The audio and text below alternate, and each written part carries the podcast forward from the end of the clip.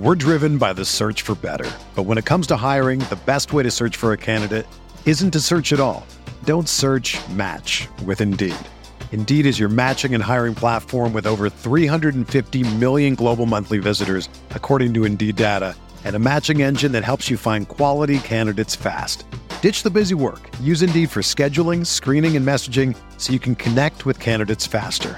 Leveraging over 140 million qualifications and preferences every day, Indeed's matching engine is constantly learning from your preferences, so the more you use Indeed, the better it gets.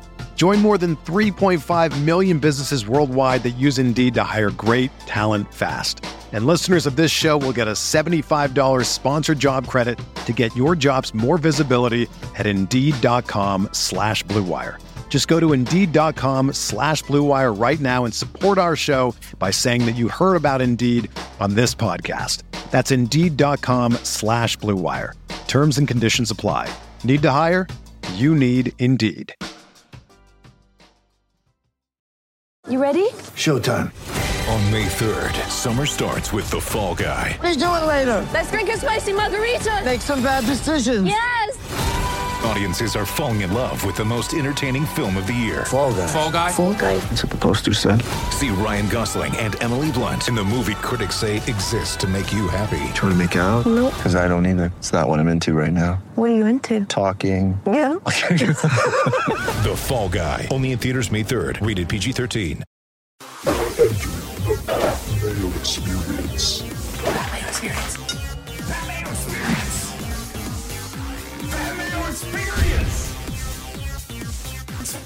Experience. Welcome to the Pat Mayo Experience, presented by DraftKings 2021 Daytona 500. DraftKings picks, maybe some bets, a preview, and an introduction to DraftKings NASCAR for the people who may not know, like myself. Now, what you can do to help out this show, it's very easy. Smash the like button to the episode in the comment section. Give me your early lean to win the Daytona 500. We don't know how the qualifying has turned out as of this recording. And if you are interested in plays after, which you should most definitely be as we get to the strategy here in a second, up on Mayo Media Network after qualifying, if there is qualifying, every single week is going to be a short DraftKings and bet video for NASCAR. So if you're a NASCAR fan, tune in on Thursdays or Fridays and check out that video. You can also check out all of the NASCAR content, the short form content with the picks and bets, up on the brand new feed from Mayo Media Network on the audio side. Daily fantasy sports picks and bets. The mix. You're going to get NASCAR. You're going to get soccer. You're going to get UFC, esports, some of my golf plays, European Tour golf, whatever the short form content that we have uh, of video wise on Mayo Media Network, which you should sub to right now, by the way. Just hit that sub button. Thanks, thanks for that. That helps out.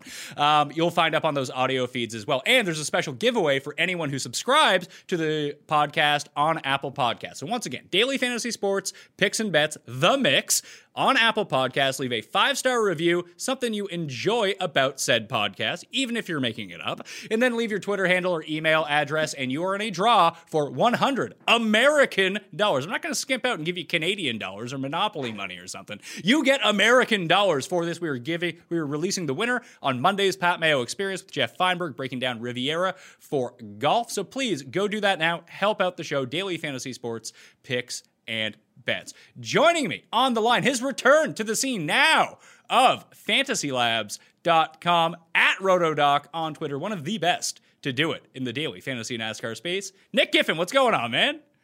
Hey, Pat. Thanks for having me on. It's good to be back in the scene. I uh, had a couple little off years here, you know, some things going on in life, but I'm ready to go. Daytona 500, the Super Bowl of NASCAR, as they call it. It's going to be, oh man, I'm excited.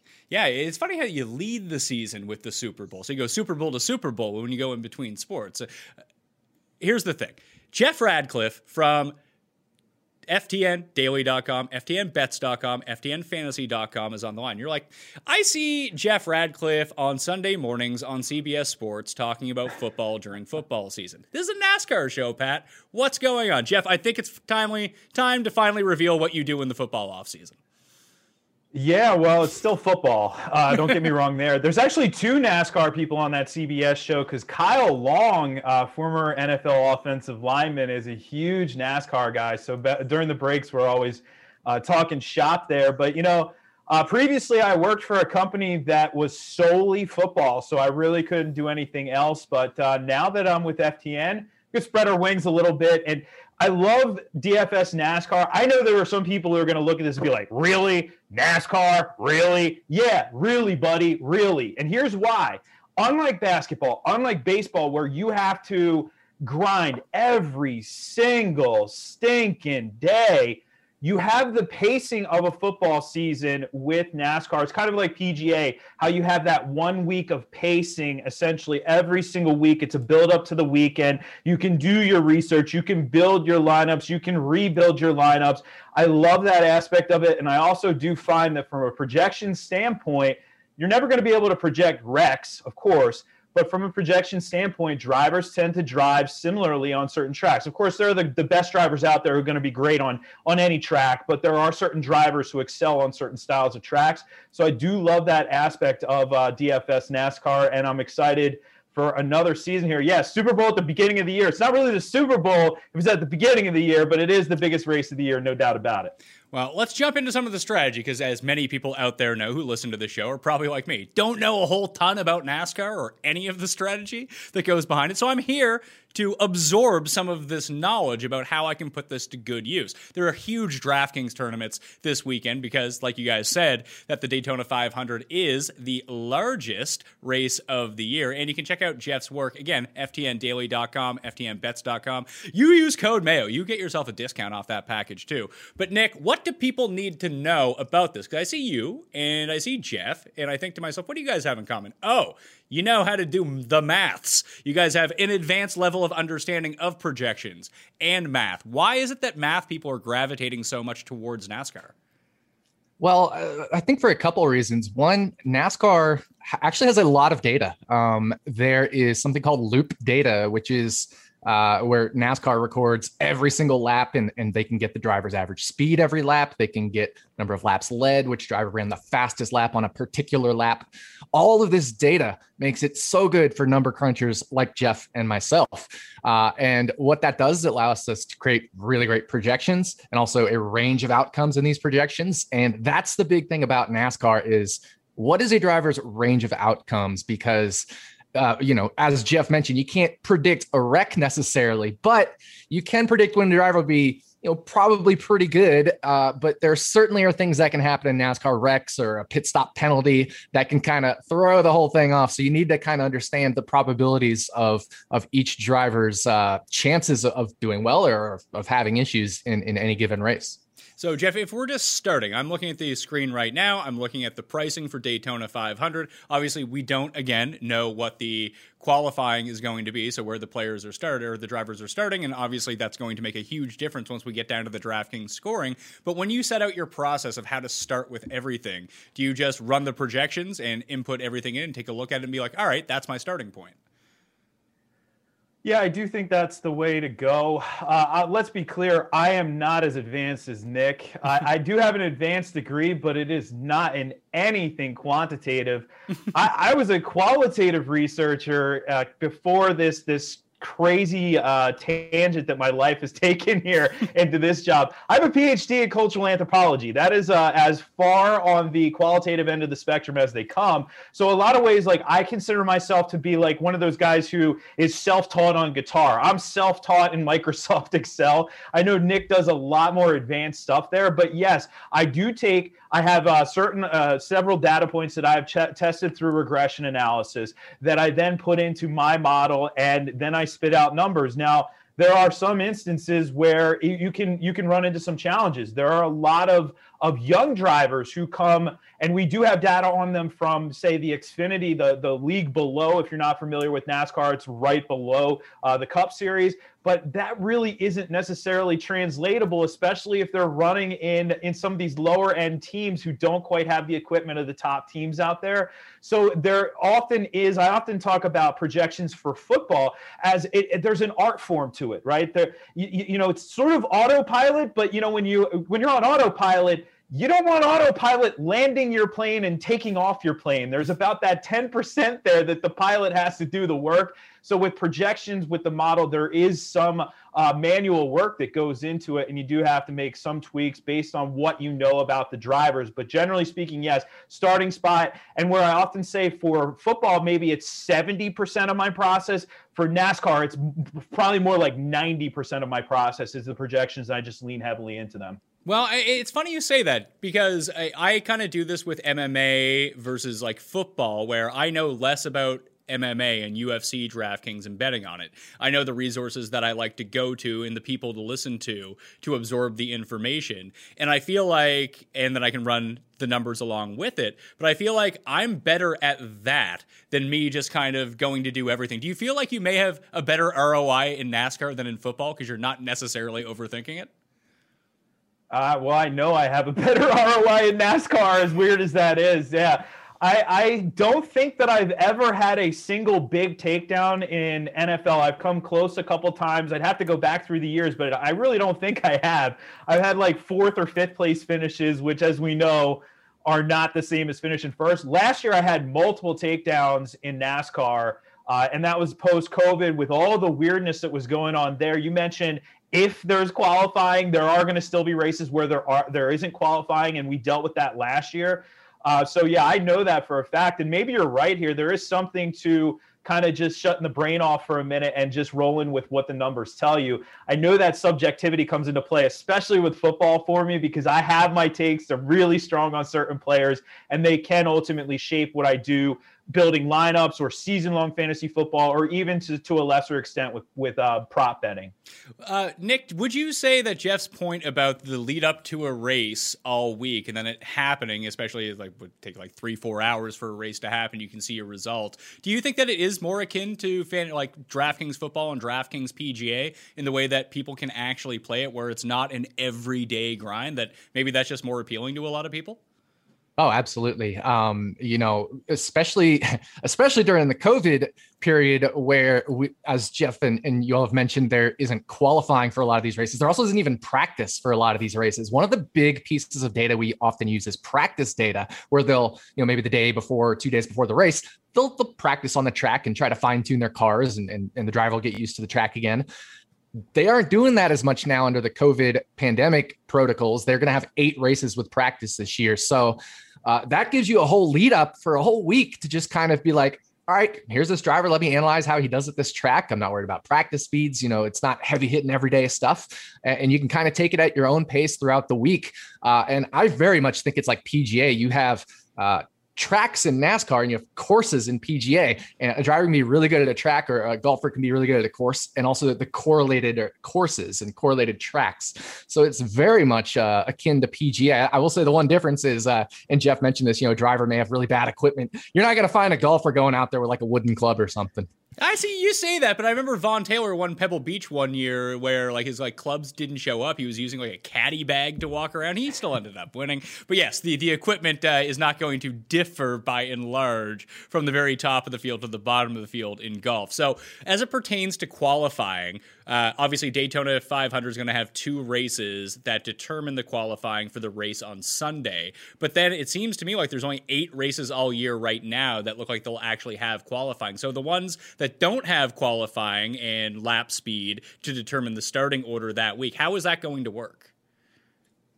Um, well, it's uh, basically they're going to have a formula to determine the starting order. So um, you know, last year it was it was based off of a driver's finish in the previous race and his his um, speed during the race and and his standings, and it'll be kind of a similar formula this year. So we'll know the qualifying lineup pretty early in the week, which will give us a chance for people like myself to run our projections and our models you know Tuesday or Wednesday uh, in the week, and then they can just sit there all week, and you can play around, uh, uh, uh, you know, with them and, and figure out what works for you. So, uh, yeah, I mean that's that's pretty much how things are going to be set, and we won't have practice. They're just going to show up and go through um, the uh, you know the the inspection protocol, make sure their cars are legal, and then they're going to race.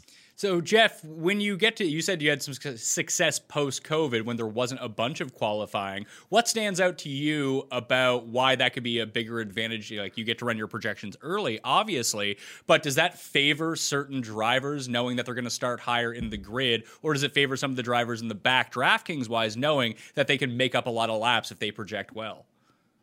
It, well, yeah, it often is the other way around. Not the guys who are starting up front, but the guys who may have performed well the previous week.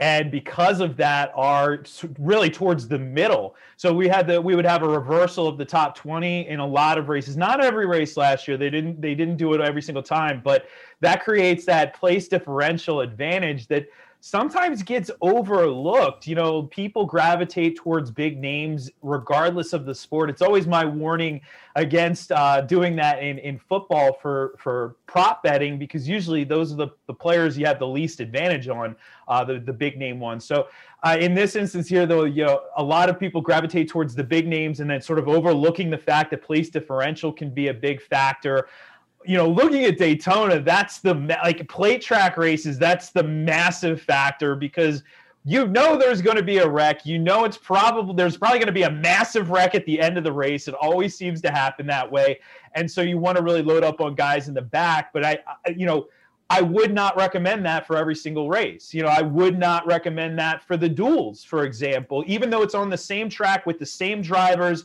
only a few days before, those are going to play out very differently. So you do have to know the nuances of each of the races and then apply that strategy. Are there races where you want multiple dominators? You want three dominators? You want two dominators? Guys who are going to dominate the entire race and lead a bunch of laps? Uh, are there races where you want to load up on place differential guys? There's so much to it, and knowing those intricacies of each track is really key. So, Nick, uh, just kind of building off what Jeff said, where do you think that people have the most problems in identifying how this is actually scored and how it translates into DraftKings points? Because it's, I mean, I can just equate it to golf very easily because that's how I'm trying to wrap my mind around this is by comparison.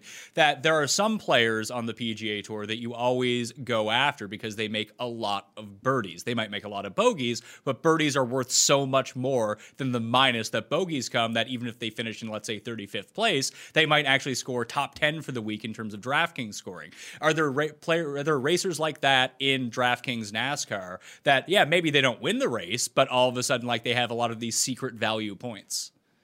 Yeah, definitely. Um, and I think I think there's kind of two key things that uh, maybe newer players to NASCAR DFS uh, key areas of mistakes. One of them is what Jeff was talking about with dominators. Now, this won't come into play for the Daytona 500 as much. We don't worry about dominators for the Daytona 500, but for other races, he mentioned those drivers that lead laps or pick up the fastest laps. Those points accumulate really fast on DraftKings, especially. Uh, you need to nail the correct number of dominators. I see lineups where they don't put any drivers in with it or that have any dominating potential or or where they'll try to stuff like four dominators in and then have two back markers and you only need one or two dominators maybe in a certain race. So it's it's it's not adjusting to the track as jeff said. And the other thing is ignoring starting position too much. You still do need to pay attention to starting position in every race. Um, some races it's more important than others as jeff was saying. But there's races where i see people load up and and they're all six of their drivers start in the top 15. And I'm like, you're not going to get any place differential points doing that. You're going to need those drivers to finish basically one through six. Um, so uh, place differential, especially on DraftKings scoring, is so important. Like, so if you start 30th and you finish 20th, you gain 10 spots. You get 10 points for DraftKings for that. And that's very important, especially when it comes to these mid pack drivers and, and back marker drivers. That place differential really matters for them. The top drivers, the dominator points matter, but the mid pack drivers and the back markers, finishing position and place differential, that combination is what's going to get you kind of your extra points outside of your dominators. All right. I, I have a very stupid question, Nick. What is a dominator? Are those just the good drivers? Yeah, pretty much. They're they're the good drivers, but you can kind of rule in and rule out some of the good drivers based off of their track history, right? Uh, or correlated track history, or uh, how their performance has been recently, uh, or if we do have practice, what their practice speeds are like, or their starting position. If the driver's had a bad qualifying, or, or get you know, in in this case, uh, maybe gets a bad uh, formula, you know, for his starting position, he's not going to be near the front near the start. That means he's probably not going to be leading the laps. He's also probably not going to be getting the fastest laps because he's going to be in the middle of a pack of cars, and you can't go as fast when you're trying to maneuver around other cars. So uh, it's just going to be um, track dependent. Like generally speaking, there may be a pool of like 10 to 12 drivers you know will probably dominate the race. And then you can narrow that down to maybe six or seven per track, just depending on each weekend situation and circumstances. So, Jeff, when it comes to isolating the tracks, knowing if it's like a road course or not, like, is there a good set of information where I can go find this? Uh, do you see more of one type of course than another type of course uh, when you go through everything? And how do you parse those people out? Is that just knowledge that you have off the top of your head? Like, I can do that with golf, but I have no idea for NASCAR. Well, I mean, there are certain certain drivers on certain tracks, like yeah, Chase Chase Elliott on a, a Roval. It's a the road we just saw the Roval, so uh, it's a mixture of a road course and they partially drive on the oval. So at Daytona, for example, uh, there's the Charlotte Roval as well. Like Chase Elliott's just unbelievable on that. Now, granted, he, he did crash out at the very end of uh, the uh, the Clash race, but still, for generally speaking that you can group tracks. That's what i tend to do because really if you wanted to project just individually for tracks there's just not enough of a, a recent sample for these drivers to do so uh, you know with any sort of accuracy. And even so we're still uh, on somewhat limited data. So i group tracks. I actually have seven different track groupings in mine I know people will have more, some people will have fewer, but you can, you know, certain tracks are similar. Like Talladega and Daytona, I have grouped together. Now, Talladega isn't exactly the same as Daytona, though. And if you just blindly took projections, you wouldn't take that into account where certain guys are going to run a little bit better at, at Talladega because of those subtle differences. So, you do have to know that there is lots of data out there, as, as Nick had me- uh, mentioned earlier. I mean, you can get the general place data on most sports data sites like you know the freebies out there of the world. But uh, really if you wanted to do this on your own if you're somebody who might be a little bit more uh, excel inclined or even further you can do some other cool stuff with data just search out uh, nascar loop data and you'll be able to find some sites that have that. And that's where you really get your interesting information. With percentage of laps these guys run in the top 15 uh, their driver rating which unlike in the NFL quarterback rating, yeah, whatever, but driver rating can be really telling, especially if a guy runs really well and then wrecks, you know, or has somebody wreck him. You know, that doesn't show up when you just look at where he finished in the race, but it will show up in the driver rating can um, look at quality passes. There's there's just so much uh, great data out there, as Nick mentioned earlier, and that will give you a much more complete picture of these drivers on on the respective tracks. So, Nick, how do you parse the tracks out? Do you take more of a micro approach and try to have different a lot of different buckets, or is it more macro where hey, it's this type, it's this type, and it's this type? How do you approach that? Yeah, so Jeff said he has seven different types. I have five, kind of six. Um, I, there's the big flat tracks and the small flat tracks, and I, I kind of lump them together, especially now that they're not doing uh, the big Indianapolis oval. They're now doing the the road course oval, like the Indy Roval, I guess. But uh, so I kind of have five groupings, um, and I actually also have a correlation coefficient for each track. How well does each track correlate to another track? Uh, and I use things like the banking, the distance, the you know the width of the track, the age of the surface. Um, you know, old tracks that are that were resurfaced 20 years ago are super abrasive, will wear your tires really fast. And brand new tracks, they're smooth as butter, and uh, the the tires don't wear. They behave completely differently, even if they're built perfectly identical otherwise. So um, I have correlation coefficients that I've kind of empirically tested to give as much predictability as possible on future data. And so um, while I do have buckets to say like this is a certain track type or that's a certain track type and i think it's very important for for that kind of analysis. I actually also just kind of correlate every track with each other and then and weigh um, my past data based off of the correlation coefficient. So something like daytona is going to have a correlation coefficient of essentially zero with uh, almost all the other tracks except talladega. So it's not like i'm weighing all these other tracks that don't matter into my daytona data. I'm basically looking at daytona and talladega. Well let's stick here for a second because is there any way that you can just within the DraftKings game itself, and you're building the roster of six drivers. Is there any way that you can stack drivers together? Like, can you stack teammates together if you think that, hey, the track might be a bit slick because it was misty out earlier and they haven't canceled the race? Well, these guys all perform generally better. Their tires are better when the track is a little bit slicker. Like, is there any stacking method that you can do to at least find some correlation in your lineups, or does that just not exist? Yeah, oh, definitely. Um, you can stack teammates, like you said, especially at tracks like Daytona or Talladega, where a lot of teamwork takes place because we have the draft and these, these guys are drafting with each other to try to go as fast as possible. So teamwork really comes into play at the super speedways, Daytona and Talladega. Uh, that said, for the Daytona 500, it's going to be every man for himself at the very end. Uh, but uh, there are other tracks where it might be an engine manufacturer. Maybe the Fords have found an advantage at a certain track uh, or certain type of track, so they'll have an advantage for three or four weeks in a row, or, or you know three or four tracks within a couple month uh, time frame. So there are definitely ways to, to stack, and also just you want to make sure you look with with correlations. If if you think driver A is going to lead a race or dominate a race, that means it's going to reduce the likelihood that certain other drivers might not dominate a race. There's anti-correlation there as well. So uh, even though two drivers could be like optimally played 33%, you don't want to play them 33% with each other. You want, you know, the lineups that have Joey Logano, uh, you want to bump, you know, let's say Martin Truex Jr. down to 20%, and then the lineups that don't have Joey Logano, you want to bump Martin Truex Jr. up to 45% or something like that. So um, there are correlated and anti-correlated plays as well.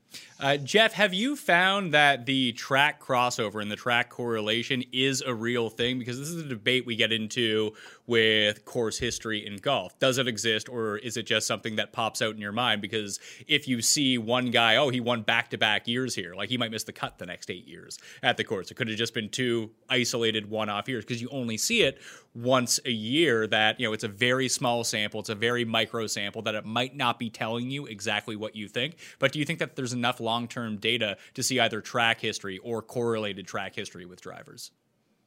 I do think there's enough long-term data especially with certain track types uh, that you know again you're seeing some of the veterans we've seen ra- these guys racing on these tracks two times a year for 10 years sometimes as well you'll get you know, you'll get guys like Kyle Busch who will run in the Xfinity series. So it's not like if you're new to this, it's not like uh, having a, a, pro baseball player then go play AAA. Like he doesn't do that. you know, how I'm going to play a AAA game in the in the afternoon, then I'll be up here uh, in the big leagues for the night game. It doesn't work that way, but you can do that for Xfinity. You can run the trucks races as well. So we'll get a lot of different data points on these guys. So I, I don't think it's the same thing. And just to add to the stacking, uh, there's other stacking techniques as well. You know, we talk about dominators, guys who are going to lead the race. You know, certain, uh, keep in mind, pay attention to how many laps the race is. Like, state the obvious, but sometimes the obvious needs to be stated. There's a lot of laps. There's a lot of points up for grabs in terms of laps led. 0.45 points per laps red, led Fastest laps is a quarter of a point per fastest lap. So that really, as Nick said earlier, starts to accumulate. So you can stack dominators with place differential guys. Sometimes people will stack based on the starting grid as well, the old 3 2 1 formula. So three drivers uh, from 30 to 40, two drivers from 20 to 30, and then one driver from 10 to uh, you know 10 to 20. On certain tracks, you can do that. That's a basically it's an entire place differential lineup uh, where you're not as worried about dominator points. So Daytona could be a place where that would be in play, possibly Talladega as well. Again, adjusting those stacks though, and it's so it's not as if you're just no stacks from football, it's not like you're stacking just teammates here. You're actually stacking based on their position on the grid. Does that does that correlate with you, Nick? Like, is that a good strategy to end up taking, sort of like the reverse pyramid? Yeah, oh, absolutely, and uh, especially for Daytona and Talladega, those tracks, and and some of the lot often the road courses as well, because uh, the reason is these tracks are so big, and in the case of the road courses, the the number of miles they run is usually 300 instead of 500 miles, uh, it'll reduce the number of laps. Uh, and, and, Daytona is just it, it's so wild that people are always passing for the lead, and you, the fastest laps are spread out. So the thing that matters most is place differential at Daytona and Talladega, especially with all these big wrecks that can occur. You can move from 40th to top 10 uh, in one wreck. You know, it's it's crazy, but. So I actually, for many years, I've written an article with like essentially my rules for Daytona, the Daytona 500, which is you know, you don't want to pick more than uh, one max, max, max two drivers starting in the top 10. Even that's super rare. So if you do that, that, you know, and you're multi entering, it should be done in a very small proportion of your lineups. But I would say a max of one driver starting in the top 10 Um, you know, it's okay to have a couple starting in the top 20, but by and large, you're going to want to be stacking drivers from the back of the field, especially for the Daytona 500, where we've got these qualifying races and we'll see wrecks in these qualifying races. So we'll see some really good drivers starting way in the back uh, for this uh, because, again, these qualifying races determine the starting order for the Daytona Daytona 500. So you might have Martin Truex Jr. starting 38th. Uh, and so you can get a lot of really good drivers starting in the back, and you're just you're gonna to take all of that place differential. Uh, that said, you do want to pay attention ownership percentage. If if if Martin Truex Jr. wrecks and he's starting in the back, everybody's gonna be playing him. If he's played way more than he should be, uh, then it's a good idea to go underweight on him. Now, is, is, there like a chalk percentage, Nick, that you would think about being like, well, if he is over 66% owned, like I need to be massively underweight or just full out fade him if I'm playing multiple lineups? Or does it just really depend on what you're seeing that day? Like if there's another comparable option at similar price points or even similar starting positions? all of that. Um, so it's you know it can be track dependent. Like certain tracks, if a driver's starting in the back, you're you know, he's probably, especially if it's somebody like Martin Truex Jr., as this using that example, he's probably 70, 75% likely to end up in the winning lineup just because he's, going to go from 30th to probably finishing in the top 10. Um, other tracks like Daytona, where, a, you know, about half the field wrecks out every single time we're at the Daytona 500, and it's a total crapshoot as to who wrecks out. If Martin Truex Jr. is played 50% of lineups, that's too much. Um, so, you know, the optimal for him might actually be somewhere around 35 to 40%. Uh, so it, it, really depends on the track. And, um, you know, one of the things I, I do, um, especially that I'm starting to do this year, I've done in the past, but I'm really actually rolling it out on, on the fantasy lab stuff that I'm doing is something called the optimal percent or the perfect percent, where I'm going to simulate the race 50,000 times from my, from my model that I've built, uh, and just calculate the number of times each driver ends up in the winning lineup. So I can say, well, Martin Truex Jr. at Daytona. He's starting 38th. He ends up in the winning lineup 37% of the time. Projected ownership is 50%. So, you know, I, I definitely want to be underweight on Martin Truex Jr. This podcast is sponsored by BetterHelp. Is there something interfering with your happiness or preventing you from achieving your goals? Like, for example, me being stuck with two little kids and my wife in a very small condo for the past 10 months starts to wear on you over time. But BetterHelp will assess your needs and match you with your own licensed professional therapist. You can start communicating in under 48 hours. This is not a crisis line, it's not self help. It is a professional counseling done securely online. There's a broad range of expertise available, which not may be locally available in many areas. The service is available for clients worldwide, and you can log into your account anytime and send messages to your counselor. You'll get timely and thoughtful responses. Plus, you can schedule weekly video or phone sessions so you won't ever have to sit through an uncomfortable waiting room as with traditional therapy. BetterHelp is committed to facilitating great therapeutic matches so they make it easy and free to change counselors if needed. It's more affordable than traditional offline counseling, and financial aid is available. BetterHelp wants you to start living a happier life today. Visit their website and read some of the testimonials that are posted daily, like this one about Brandon Wolfenden, CMHC. He's a very kind man. He isn't pushy and doesn't probe for answers. He is gentle and sweet. This is what Catherine Boulay has to say about her. Great service. Things keep getting better with Catherine. Look forward to 2021. Visit betterhelp.com slash mayo. That's better H-E-L-P and join the over 1 million people who have taken charge of their mental health with the help of an experienced professional. A special offer for Pat Mayo Experience listeners, get 10% off your first month at betterhelp.com slash mayo. Jeff, I'm hearing a lot of potential hey these, guys might start in the back at daytona because there's a lot of crashes are there certain courses that just inherently have more crashes than others and in those types of races is there just way more variance that maybe you can take a few more shots well, I really say it's probably the two restrictor place, plate races that that have that. I mean, there's a reason why we keep point, uh, pinpointing uh, Daytona. You're gonna have wrecks in any race, but it just really promotes it uh, with with the uh, restrictor plate, with the horsepower, the setup, everything there. So I, you know, I wouldn't worry. Again, I mentioned earlier it's the one thing you can't predict. I wouldn't worry about that. I wouldn't have that necessarily in the front of my mind. But at the same time, that's the reason why we keep saying with Daytona, don't load up on guys in the top 10. Really kind of maybe go sparingly in the top 20. And then outside of that, because that's all that uh, point uh, place differential points that you're going to be accumulating there. You know, the other thing that to go off of what Nick was saying with uh, ownership, you can use leverage to your advantage as well. Like if there's a guy, you know, he says Truex, I'll go with Truex. If Truex, we think he's going to be 50 plus percent owned, there is a lot of leverage in uh, crafting lineups that don't have him, and you can use that, that to your advantage because you know what? If Truex racks out, those 50 lineup or 50% of lineups are dead, you know, and now you're you, you don't have to compete with the entire field. You're only competing with half the field at that point in terms of the lineups. So keeping that in mind and building lineups specifically for that reason is is a big time strategy of mine. Well, Nick, it does seem like there's a lot of variance with these wrecks, and that they can take out almost anyone in the field. It's almost it's it's like you know starting Alvin Kamara in football when he gets hurt on the first play. It's like, well, my lineup's dead for the day. I'll I'll see you next week. So when you're picking tournaments to play in. Obviously, everyone wants to play in, you know, the big one, the one one million dollar guaranteed, two hundred k to first place on DraftKings. That would be great to win. But if you're playing this every week and you're trying to be profitable doing it and playing GPPs, uh, are there single entries or three maxes you can look at? Because with the way that you guys are talking and based on the math that goes behind this, this doesn't seem like a sport where you want to fire single bullets off. Yeah, I mean, it's definitely tough to be a, a, single bullet entry in NASCAR just because, as, as you said, it's so hard to predict. We can't predict crashes.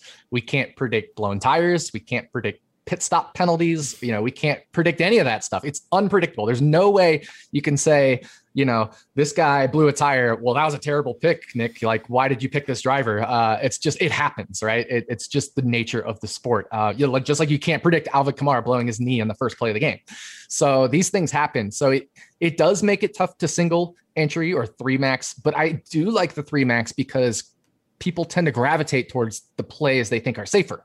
Um, so you'll see a little bit more chalk in the three maxes. Uh, and, and, so I like going a little more contrarian, even more contrarian uh, in the three maxes. Now, of course, in the big tournaments, it also pays to be contrarian and, and find some good low end plays and mix and, and match those uh, in good ways. But in the three max, I actually find people like to be a little safe um, because they only have one or three shots, you know, in the single or three max entries. All right. Well, Jeff, before we dig into Daytona and just get some early leans on everything, is there anything else you think people should know about playing DraftKings NASCAR or even betting on NASCAR for that point that maybe, maybe like listen, I don't know. I don't exactly know what I do. I feel like I'm getting a good sense of what I should be targeting, uh, how I should be constructing lineups. Is there anything I'm missing here, do you think? No, I don't think there's anything major. Uh, unlike football, you know, a lot of I'll be honest, I, am I'm, I'm aiming to be profitable every single week in football. Uh, football is my thing, hey, so of course I, I, I am. Hold on, how does that work out? Does it work? Well, in player prop bets not necessarily, but this week this year was pretty solid.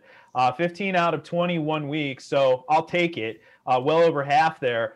You can't have that same mindset though when it comes to to NASCAR. I'm almost I'm almost looking at it like uh, you know, uh, because of that variance we've talked about here, that has to be factored in. And and if you have a bad week, you have to realize that. So I think you have to budget accordingly. I know that some people will look at PGA in a very similar way, where you're not necessarily trying to, you know, hit your uh, your win bets, your outrights every single week. You're you're hoping that you will, but realizing obviously that that's a little bit far fetched. I think it's a lot easier for me in football than it is in NASCAR to be that consistent because they're, you know, I, I guess my variance is spread out. Maybe that's why I view it the way I do. You know, people will kind of they'll laugh a little bit when I say I put in 250 player prop bets a week, but I do because I think I have an edge on 250 player prop bets a week. I don't have that edge in a NASCAR race. I only have a few bets that I'm going to play. And realizing that, I also have to be careful with how many units I'm playing on each of them. If I'm betting outrights and I'm betting a full unit every single outright, I'm going to go broke pretty quickly. So you have to be careful with that, monitor that, and then also just be realistic uh, with your GPPs sometimes it just doesn't go your way. And it's there's nothing worse than when that crash happens early. You're overweight on somebody. You think you got you got the great read on the race and then boom something happens. The engine blows up or whatever. They're in the wall and your day's done. I mean you just have to realize that and those are the breaks Uh, Nick, what are proper expectations for this? I, I, like Jeff's point about like golf betting. Like I bet you know a bunch of outrights every single week, and basically, in order to be profitable in golf, like because I'm not playing the guys at the top of the board, I usually start at twenty to one and beyond. Like last week, we hit a fifty-five to one golf winner. I mean, that basically carries me for the next five weeks in terms of how much money I'm actually putting in and betting.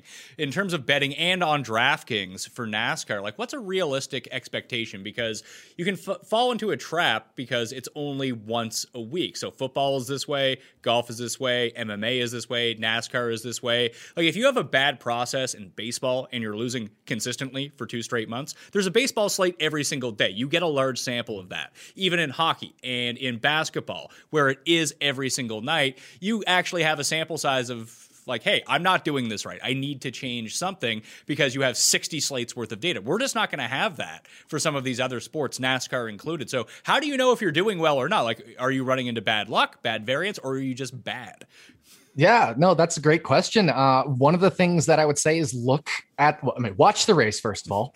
Second of all, look at the data from the race. Was your driver that you bet to win, uh, you know, if he was 50 to 1 and he had the fifth fastest average green, flag speed and he was running near the front of the whole race, that's probably a good process. That's probably a good bet, even though he didn't win the race. Or, or was the driver, the favorite you bet, um, you know, dominating the race and got shuffled out on a yellow flag that caused really crazy pit stop stuff at the end? Like, that's a good process. Now, did you bet Denny Hamlin at, at seven to one, you know, as one of the favorites and he stunk up the joint? that's a little bit different. You know what I'm saying? So uh, you really need to be honest with yourself. There are times, yeah, I lost because I was unlucky. And there are times I lost because I just made a bad bet. And you need to be honest with yourself. You need to study the race. You need to study the data from the race because uh, you're not going to win every time. And and when you don't, you need to separate. Oh, I was just unlucky again. Sometimes you can be unlucky and your driver finishes, or not unlucky. Sometimes your driver can finish second. You think you're unlucky, but you still actually made a bad bet. Just he, he got lucky to finish second in some ways. So you really need to understand the race um,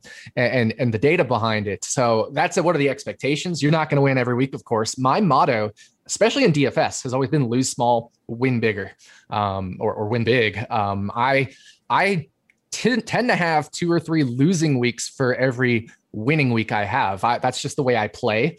Um, I, I try to construct my portfolio so that you know there is some hedging going on uh, so that I don't lose too much. But then when I do hit, I'm going to hit big. So that's just the way I, I tend to play as a DFS player.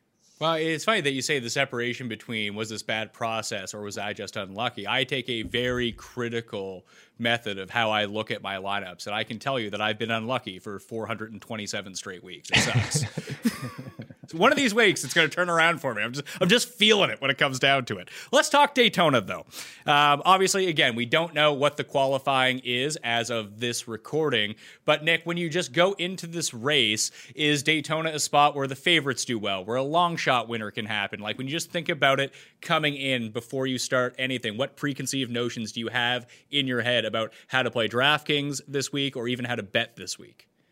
Yeah. So as far as DraftKings um, uh, or, or race winners, even just in general, uh, I wouldn't say anybody can win Daytona, but certainly longer shots can win. we saw Trevor Bayne win the Daytona 500 in his first ever Daytona 500 start in 2011. He was, you know, uh, quite a mid-pack driver. Then we've seen other drivers, Jamie McMurray's win, and, and you know he's not a, necessarily a favorite in most weeks, but at Daytona he's actually really good. So um, there is certain, you know we we do say like pretty much any driver can win Daytona. It's not quite true. There's a lot of there's a few junk cars, maybe about 10 or 12 junk cars. Uh, and then the rest actually have realistic chances to win. Some more realistic than others.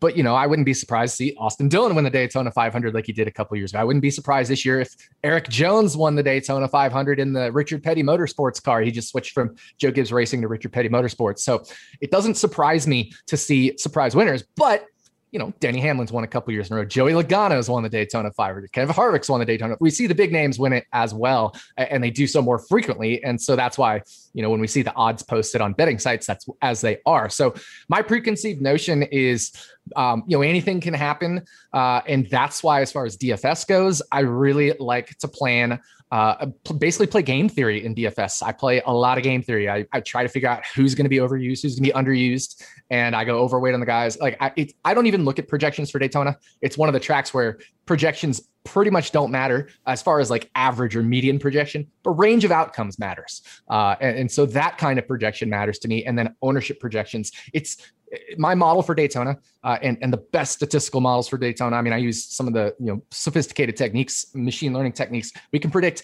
10 to 15% of the variance in finishing position. So that means 85%, 90% is unexplainable at Daytona. But what we can predict is human behavior who's going to pick what drivers, you know, and, and, I can get 80, 85% accuracy on ownership percentage projections. It, so I very much try to rely on ownership percentage projections for the Daytona 500. So, Jeff, going into this week on DraftKings right now, the highest price player above $10,000 is going to be Denny Hamlin at 10,400. And then we have Elliott, uh, Brad Kulowski probably butchering that. Blaney, and that, that's it. So you have four guys above ten thousand dollars. When you're constructing your lineups, because some of the drivers even go down to like forty five hundred dollars. You probably don't want to take those guys, I'm assuming. But is there a like stars and scrubs type approach to this? I mean, again, it will all depend on the qualifying, but is there any circumstance like when you build lineups, like could you jam in two guys above $10,000 and not feel like that was the end of the world to you? Or is it usually like two guys in the nines or one guy in the 10, one guy in the nines? Or is that just a practice where, hey, it's not even good to talk about hypothetically? We actually need to see what's going on here. I think with this race, we definitely need to see what's going on uh, more so than anything because, hey, if two guys over 10 are starting back at like 32 and 35, then yeah, you're they're going to be pretty widely owned even at their high salary. And, and, I do think Nick's point to to game theory makes a lot of sense there. Those guys being highly owned means I'll probably be underweight on them, uh, but we we won't know until we get there. The one thing I will say though is you know we have that psychological aspect of people wanting to use all or most of their salary. And this is a race where I don't think that's what I, I, I would recommend. I would start building lineups and not even look at salary first and foremost because you know a lot of the you know it's not heavyweight. We don't have a whole bunch of guys at 10 and 11,000. So build some lineups, don't look at salary. If some of them come over, okay, that's fine. Go back to the drawing board with those lineups, but don't really worry about the salary. And hey, if you come in at like 35,000, uh, okay, whatever, 37,000. All right. Ordinarily I wouldn't recommend that, but with Daytona, all bets are off in that regard. So in terms of actually building them, though, who um, who do I think is going to be in these lineups? We got to wait. I tell you, uh, Alex Bowman's not going to be in any of my lineups. I'll tell you that right now. We just don't see pole sitters win the Daytona 500. We we have seen a couple pole sitters in the last 10 years win at Daytona, but it's the other race. I think it, we'd have to go back like 20 years or so for the last time a pole sitter won uh, at Daytona. I know Dale Jarrett did it way back uh, I'm saying way back in the day. This is how we know we're old. Back in the early 2000s, the very beginning of the 2000s. Uh, but uh, either way, not going to be using Alex Bowman as fast as he is. William By- Byron won here the last race, not the Daytona 500, but the last time he was here. He's also starting on the front row. Probably won't be using him at all either. I don't think I'm going to have anybody in that top 10 in, in my lineups, but otherwise, we're going to wait to see what happens with the duels. Uh, so, Nick, uh, is do you I leave salary on the table almost on every single slate, no matter what the sport. Like, and it seems like these type of sports where you look at the optimal by the end, where it's like a single isolated thing, and you're not combining a whole bunch of different games into one. Like, very rarely are you going to see a, a millionaire maker winning football lineup that leaves five thousand dollars on the table. But you might see it in golf. No one's going to have that lineup, mind you. But the optimal was leaving five thousand dollars on the table. Same as showdown contest for single round golf, MMA, very much the same same way. Do you put like a hard cap on how much you spend and it's never the 50,000? Uh, yeah, I actually, I intentionally set it so I leave at least six hundred dollars on the table. Often, like for the Daytona 500, I'll set it so I leave at least a thousand on the table. Um, because if I get up there and I'm playing lineups where I'm only leaving one, two hundred, three hundred dollars on the table, yeah, maybe they have a chance to win. I mean, anything has a chance to win at Daytona. Let's be real. Uh, it's still probably going to be split, and I'm going for the big prize. Uh, the Daytona 500 has had winning salaries of $38,100 on the table. Um, you know, uh, 42,900 one year. Like I'm looking to not pay up for everything. And the other thing is if you're if you're paying up for all of that salary, you're doing it with the guys that are probably starting in the back, as Jeff was saying, that are ten thousand dollars each. They're going to be highly owned. I'm I'm going underweight on them anyway, so I'm just naturally not going to be paying full salary. So in the Daytona 500 specifically, uh, and then the Super Speedway races, Talladega and Daytona, the other races on the Super Speedways, absolutely, I'm trying to avoid using max salary. Now, other races, I'm, I'm probably getting closer to the $50,000 cap because those races are more predictable and, and much closer to an NFL season. You know, 600, 700, $300 left on the table is totally normal to see for winning lineups. But Daytona, yeah, I mean, I've, like I said, I've seen 38,100 be the winning lineup for, for Daytona. So, when it comes down to trying to project ownership, I would guess it's probably a bit more difficult with Daytona 500 because you get a lot more casual players, and this is the one time a year that they're going to play DraftKings NASCAR. Are there any like? Because I mean, I, I don't really follow it at all. Are there a few players that kind of stand out down the pricing? They're like, oh, they're going to be popular because people know who they are, and they're like the three drivers that people actually know. Because that happens in golf at the Masters. Like, oh, I'll take Tiger Woods. I know who Tiger Woods is. Um, I wouldn't say it's necessarily specific drivers, uh, but what we do see, especially in the first race of the Daytona 500, just too much usage on those drivers starting in the front. Um, year after year after year, we see it. And especially for the first race of the Daytona 500, because you got that $1 million prize pool on DraftKings and people want a piece of that and they don't know what they're doing. They think, oh, I see this driver starting up front. He must be good. He's got a big salary. Uh, you know, I've heard of him before. Kyle Busch, he's a, he's a champion. Uh, so I'm going to play him. And you will see those drivers go overowned. It, it may not necessarily be driver specific. Uh, in the case of Kyle Busch, it could be, but uh, you just see too much ownership on the driver starting at the front of the field for the Daytona 500. Uh, Jeff, when you think about like betting outrights for this, uh, I would think you'd probably want to start uh, after the qualifying actually happens to see where these guys are starting, or does that not mean anything to you in the outright betting market? And how often do like long shots come through in NASCAR?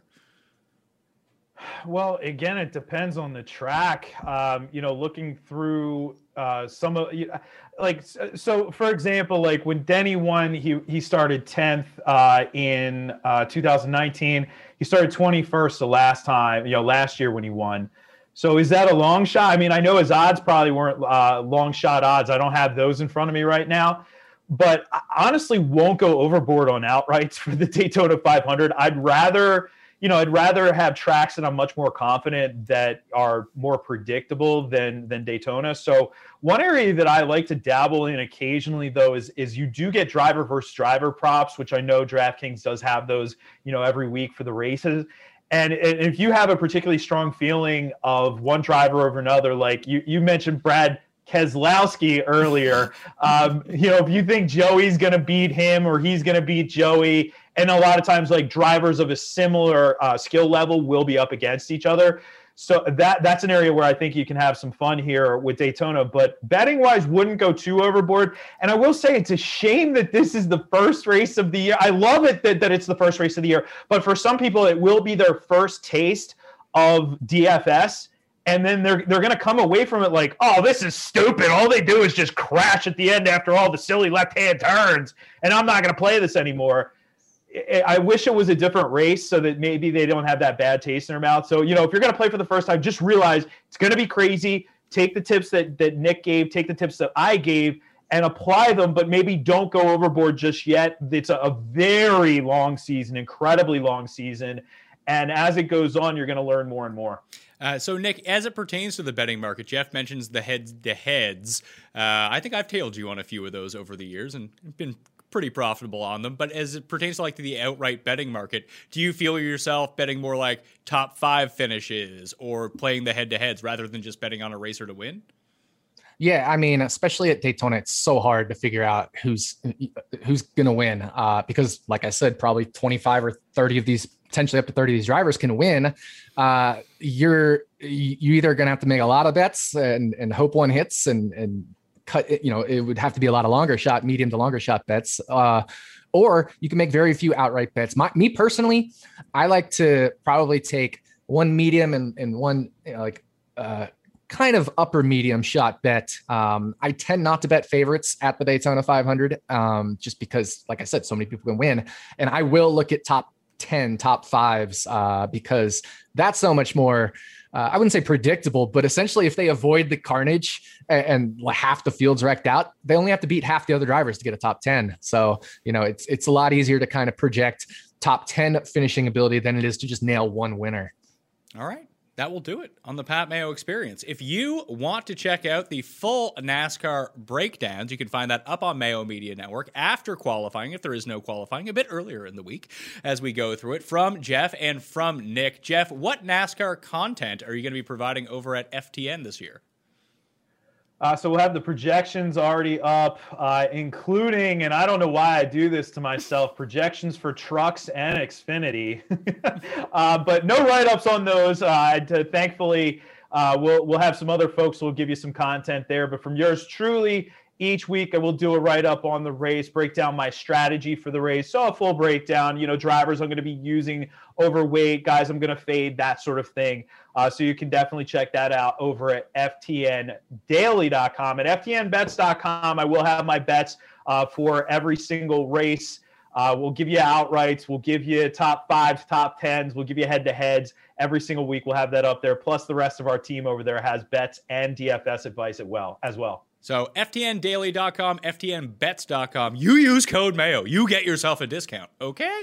Nick, fantasylabs.com. What can people expect from you over there? Yeah, so I'm going to be doing projections for every single cup race this year, including uh, the special events like the All Star race, the duels, the Clash. Uh, and um, for the regular season races, that's going to include ownership percentage projections, floor and ceiling projections, uh, perfect percent projections. So, um, you know, the, the per- percentage of the time they'll end up in the optimal lineup according to my simulations.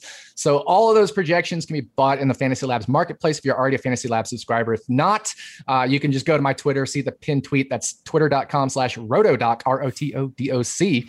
Uh, and I will be writing an article every week for, for DFS as well for NASCAR Cup Series. Um, also, actionnetwork.com, which is, uh, you know, our parent company uh, will be uh, we've got a team doing bets as well and i'm sure i'll be writing some betting articles throughout the year for them as well. So uh, yeah that's where you can find all my stuff all right. Excellent news. Remember, everyone, smash the like button to the episode in the comment section. Please tell me your early lean for the Daytona 500. Also, if you want to get into the draw for 100 American dollars, subscribe to Daily Fantasy Sports Picks and Bets, The Mix, where you will find all of the NASCAR content for picks and bets, usually on Fridays, maybe before that. If you leave a five-star review on Apple Podcasts, along with your Twitter handle and or email address, you're in a draw for that 100 American dollars. I keep having to say American. I don't know why I have to say that. You, hundred bucks. We're going to be giving away the winner on Monday's Pat Mayo experience. So please help us out and go do that. And you can get all of the other content on that feed along with NASCAR. You're going to get UFC. You're going to get soccer. You're going to get esports. You're going to get golf. You're going to get Euro golf and whatever we can muster up in short form content. Very easy to digest. Just the picks, just the bets. And that's going to be it for us. Thank you all for watching. I'll see you next time. Experience! Experience! For the ones who work hard to ensure their crew can always go the extra mile, and the ones who get in early so everyone can go home on time, there's Grainger, offering professional grade supplies backed by product experts so you can quickly and easily find what you need. Plus, you can count on access to a committed team ready to go the extra mile for you. Call, clickgrainger.com, or just stop by. Grainger, for the ones who get it done.